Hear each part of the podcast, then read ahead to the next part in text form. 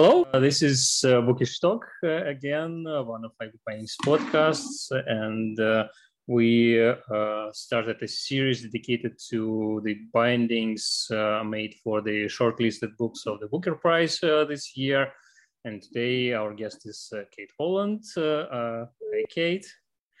my co-host is Pavel. He joins us from Moscow as usual. Hi, Hi, Pavel. Well, let's let's talk about the binding of the book. Uh, the the uh, the book you you've made the binding for was uh, the Promise uh, by uh, Damon Galgut, or mm-hmm. I'm not sure if I'm pronouncing the, the surname uh, correctly. But well, that's that's the book that won the prize, and and you've made made the binding for it. I I, I saw some photos of the process uh, on on your Facebook, and I guess you know, on, on Instagram in the 1st place. Mm-hmm. And uh, well, that, uh, as usual, some amazing photos and some amazing uh, things you you've been doing there. But we want to learn learn about it from you in the first place. Oh no! Well, thank you, thank you for inviting me as always. Um, so the, the, do you want to talk about the technique or the the the imagery or the or just everything?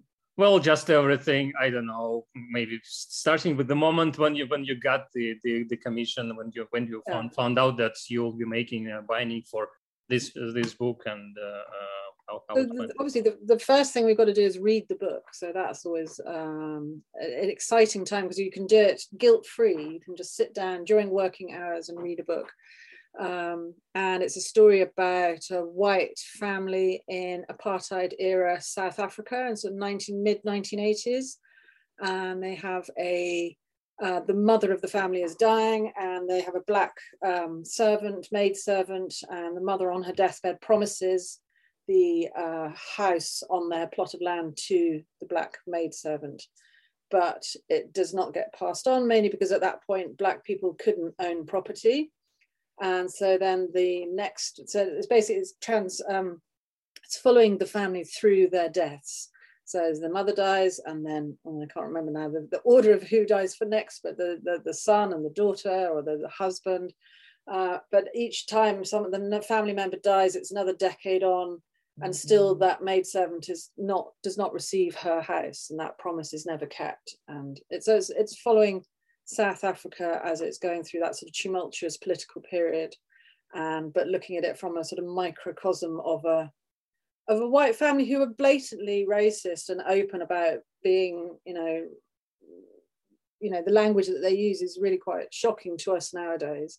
Um, and the final scene is, is almost brought up to date, and the daughter offers the maid servant, uh, she's called Salome, the house and she's just like it's too late you know i've i've woken up i've i've realized that you know you guys never even realized who i was or you know didn't even know my name or didn't you know so it's um but it's told in this wonderful sort of narrative of it's like a sort of film it's like a cinematic experience so the the narrative moves from one person to another or it flies in as a ghost or it's a hyena or it's a, it's not you know uh, it's it's a really really lovely subtle book. It's not obvious, you know, that, and it's not it's not particularly angry or political, or it's just telling the story, but you understand what he's trying to tell you.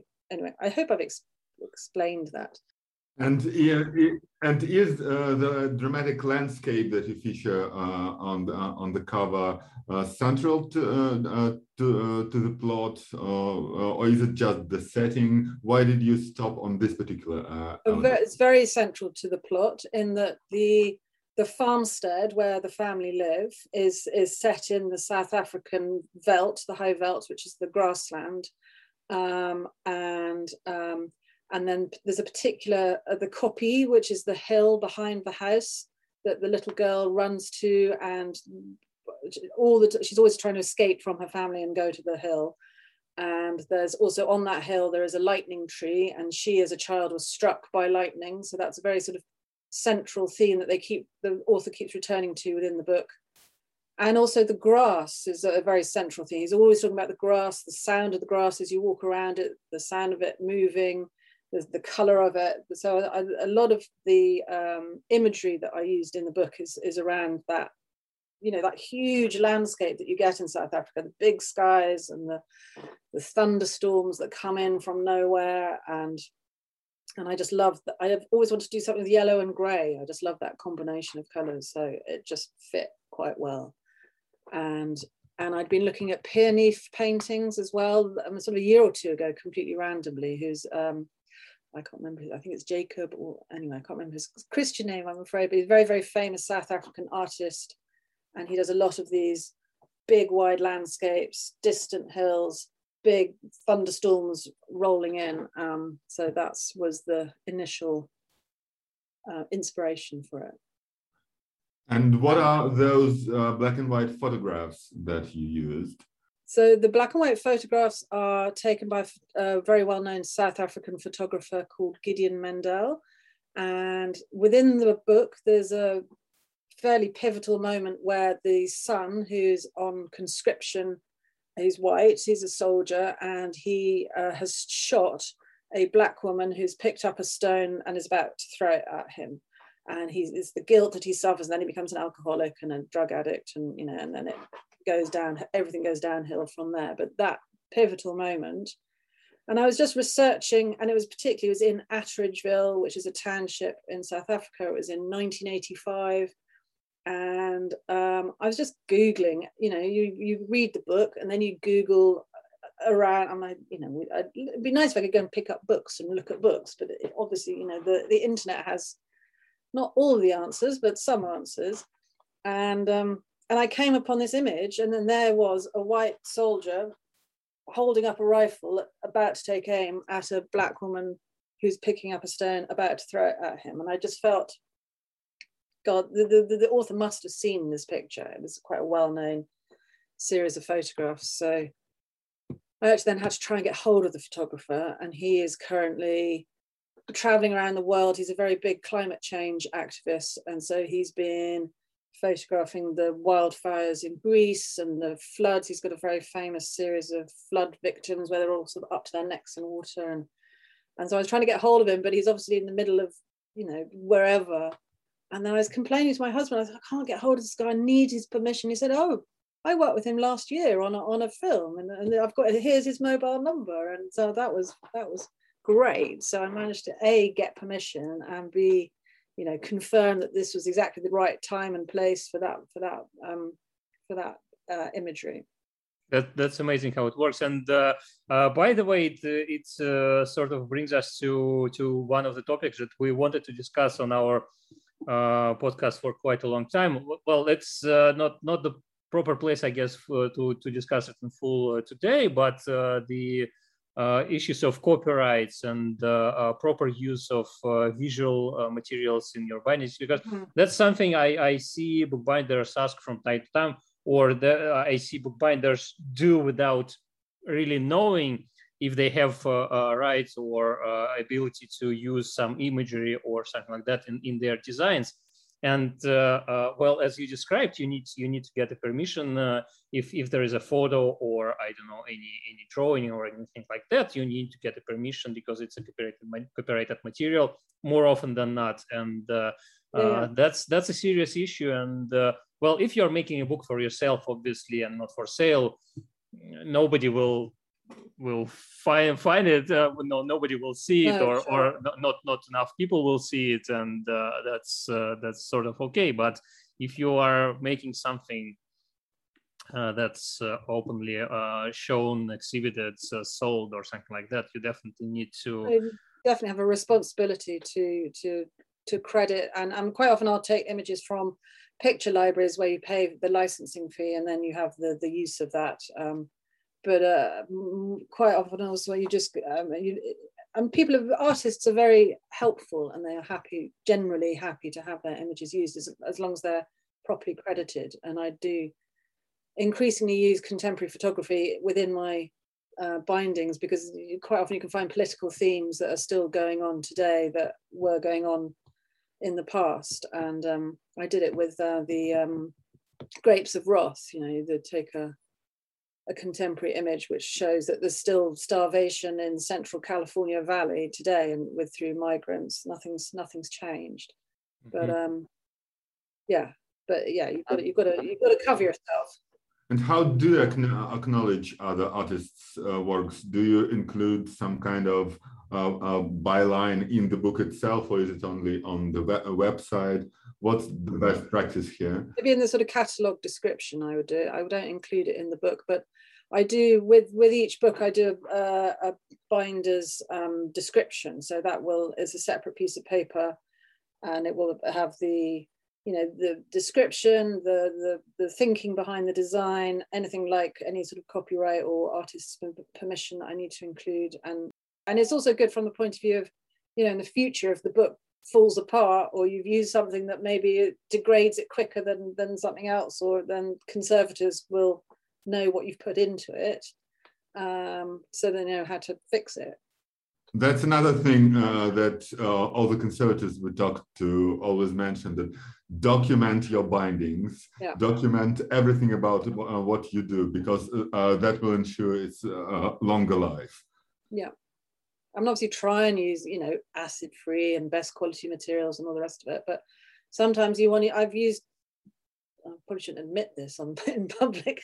so you know, I use like car body spray on on the edges of a book, and I actually saw it the other day, and it still looks absolutely fine. But um, you know, that was ten years ago, so it's um, it's still there. But yeah, it's um, I know one binder who says he he he uses whatever he get hold of it because then that giving conservators work in the future. You know, if we. Yeah, definitely. Can you talk uh, talk us uh, a bit more about uh, uh, through your probably initial creative process and how you how did you decided to use uh, the materials you used and mm-hmm. the I, I, also wanted to, wanted to, to ask you to talk more about the lightning bolts about the lightning because I, I saw the videos on, on your Instagram how you um, tooled the lightning lightning and I guess uh, the way uh, it, it was tooled is uh, the reason for for its its look because it's it's not a not a uh, even a surface. It's a sort of uh, uh, connection of, of smaller pieces tooled together millimeter by millimeter or something like that. So uh, could you please talk about it? Sure. Um, well, um, I, I generally do use foil for um, tooling. I, I, mean, I can use gold leaf, but I find foil is obviously quicker and simpler and every color under the rainbow. Um, and it gives you the freedom to choose whatever color you want and whatever effect you want. So if I want, for, so for instance, that lightning bolt, I would um, draw the whatever shape I want onto Japanese tissue paper and then I lay the foil on the leather, Japanese tissue paper on top. And then this is my, my top secret tip, which I'm going to tell everybody, is you uh, take masking tape, just old white masking tape, and you layer it all over that the image, so you can still see the image through the masking tape.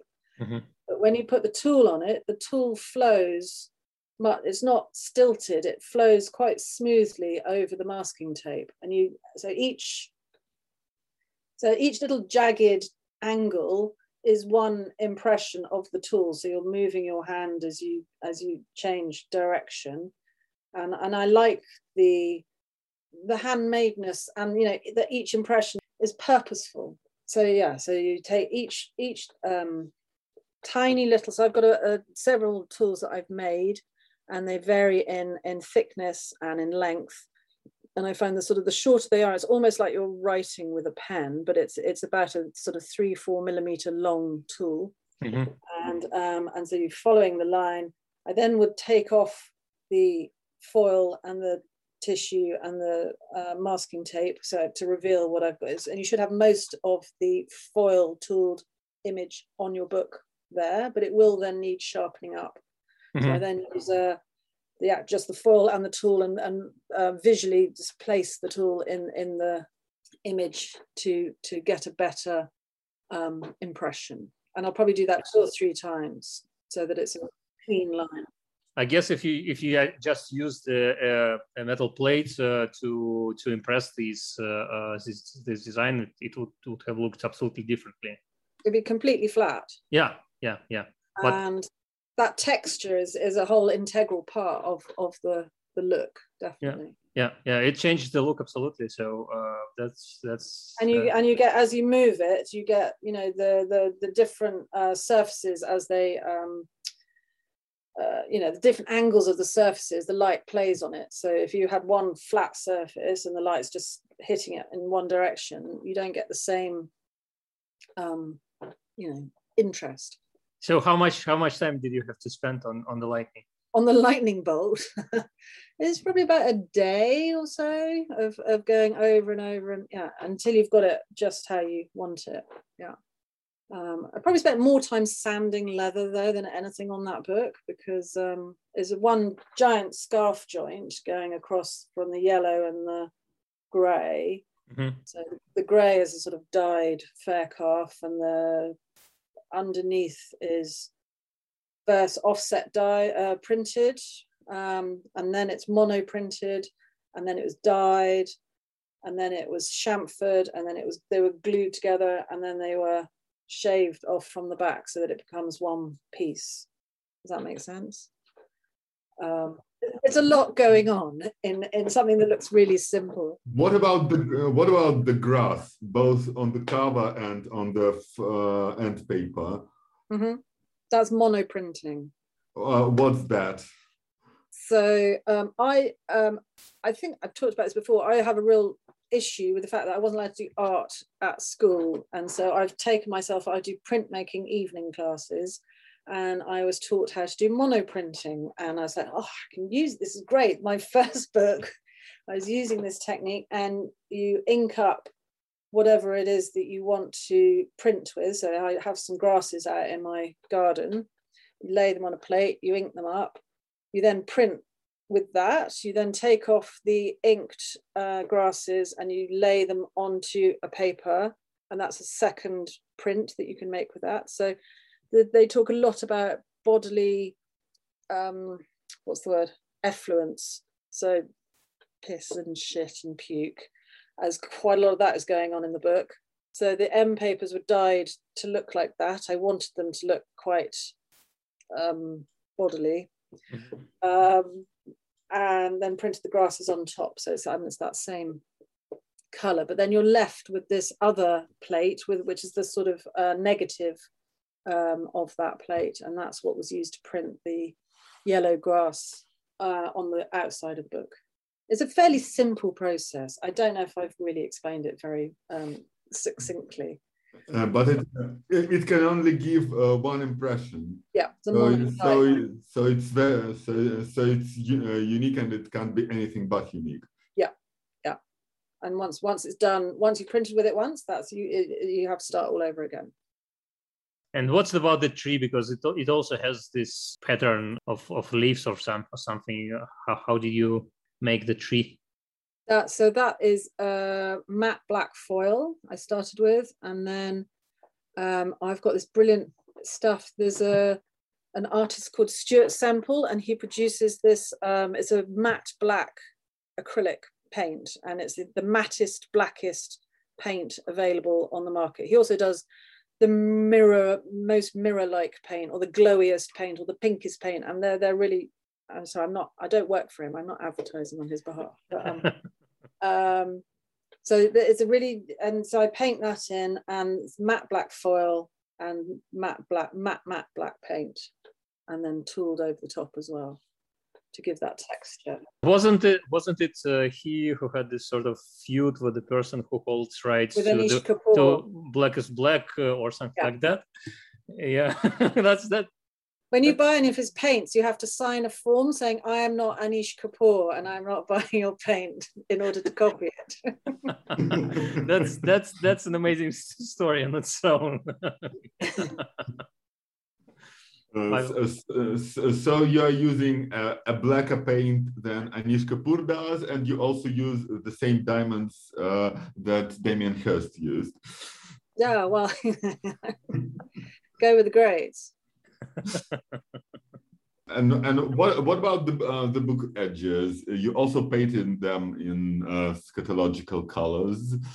yes scatological is a good word thank you yes it's it's it's bodily it, it um yeah it's not obvious but I, and now i've told everyone it is Um, because my my first reaction was that it's uh, the burnt out uh, color of the veldt. I imagine something like uh, at the height of the summer, it probably looks like uh, uh, like that. Well, it's it's it's both, isn't it? It's the same colors. It's the yellows and the browns and the yeah. So all in all, the whole process took you how long? Well, we got the book it, we had about six weeks to do it but in that six weeks i also had two weeks of teaching and kids off on half term for two weeks. And so my my actual time that i was like could do any binding got got shorter and shorter but so it was quite tight at the end. But it's yeah so it's probably about two or three weeks full on. Probably yeah. It's quite an intense thing the booker the booker because normally when you're doing a binding you know you have time to sort of you know you'll get your creative juices flowing and then make make prototypes and and then make mistakes and then go back. And so it's really intense period of of and you've got to get it right. You haven't really got time to um and i always try and seem to do something completely different. You know not it's not like you know when you're you're told when you have a dinner party you must always cook a meal a dish that you've cooked before. Never try something new on your guests. And I have this problem with the Booker Prize. I always seem to do something completely new that I've never done before. Um, so yeah, I, I, set myself challenges. So which which parts were uh, completely new this time? Oh, I'm trying to think. Actually, now having said that, which bits were new? Uh, probably probably the, the, the, scarf joint, and then and there was a sort of triple back pared onlay. Mm-hmm. Um, and it was just getting it, uh, marrying it up and getting it absolutely flat. But I, I have done books which are four books all hinged so that they come back sort of fit back on themselves as a sort of a, a, a, like a star. Mm-hmm. and another one yeah. It's yeah it's not the time to try something new.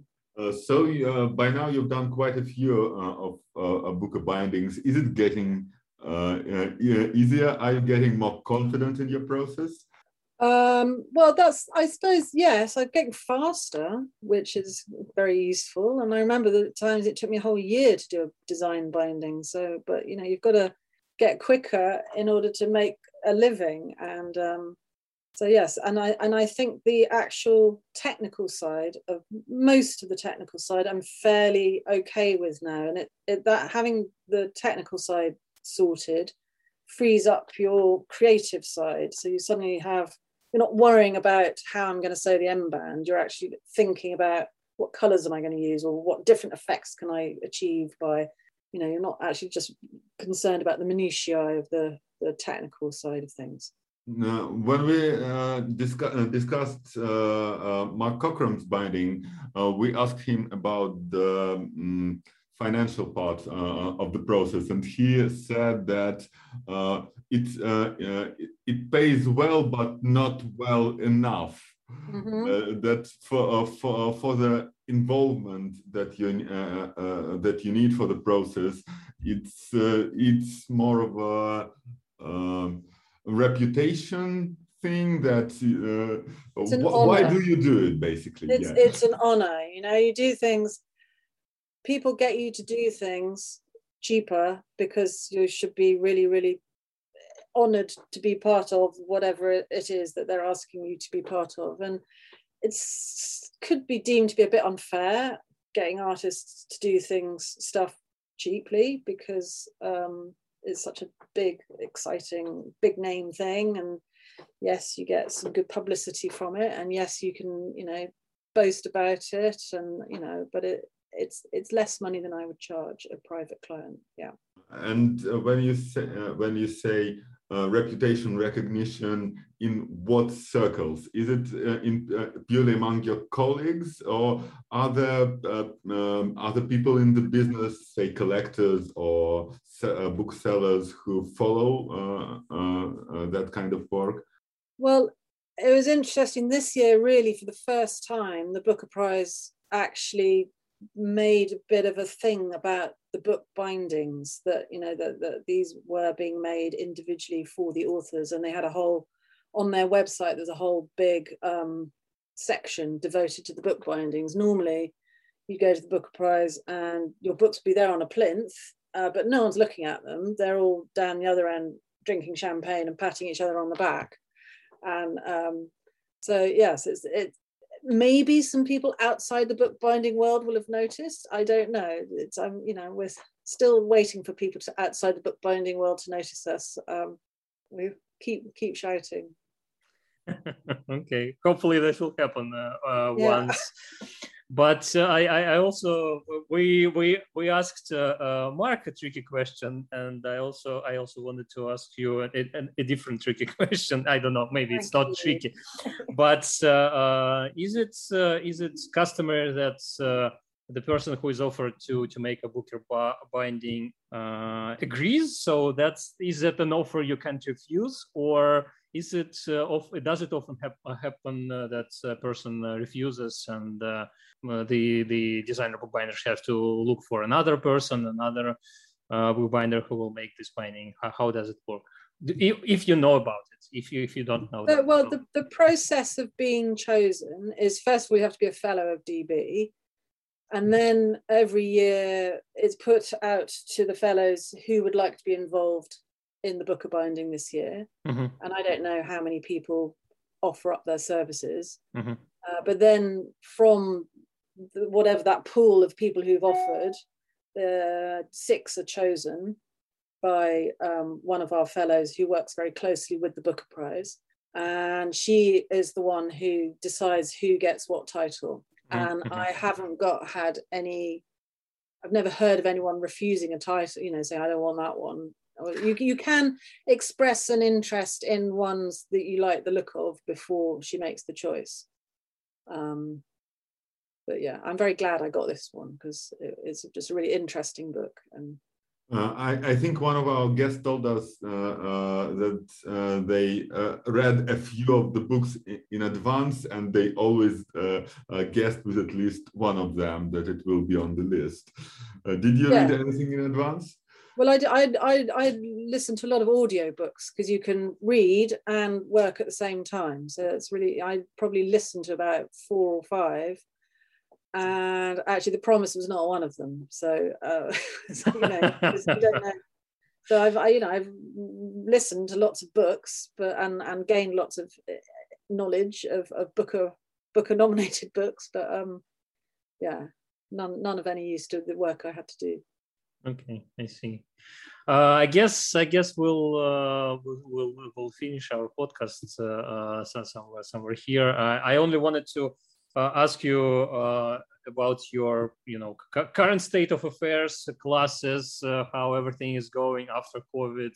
Is it getting better and better? And um, probably we will talk about it during our holiday special and i'm not sure which one will be published first but anyway how's it going for you yeah good yeah yeah no lots of lots of commissions uh teaching's pretty much back um i was just been at west dean yesterday um, yeah, and then we we got to wear masks if we're moving around, but other yeah. than that, that's you know it's pretty much back to normal. And kids are no longer home, I assume. Uh, kids kids are back at school. Great. So yes, I had to do I had to do yeah home education as well as you know I didn't stop working through the lockdown and and we had home education and yeah it was busy let's uh, say. okay okay good great great good to hear that um, and uh, i hope it will only get better you know from now on and uh, um, yeah the this stuff finally you know comes to something some some stable situation uh yeah. well thanks a lot kate uh, for for Pleasure. joining us Thank today you. and for talking about this uh, amazing binding uh, the, the the book that won the, the booker prize and um I hope to see you next time on our podcast. Well, we, we definitely will see you during our uh, holiday special, but uh, well, yeah. to talk about some some other bindings or some other bookish things.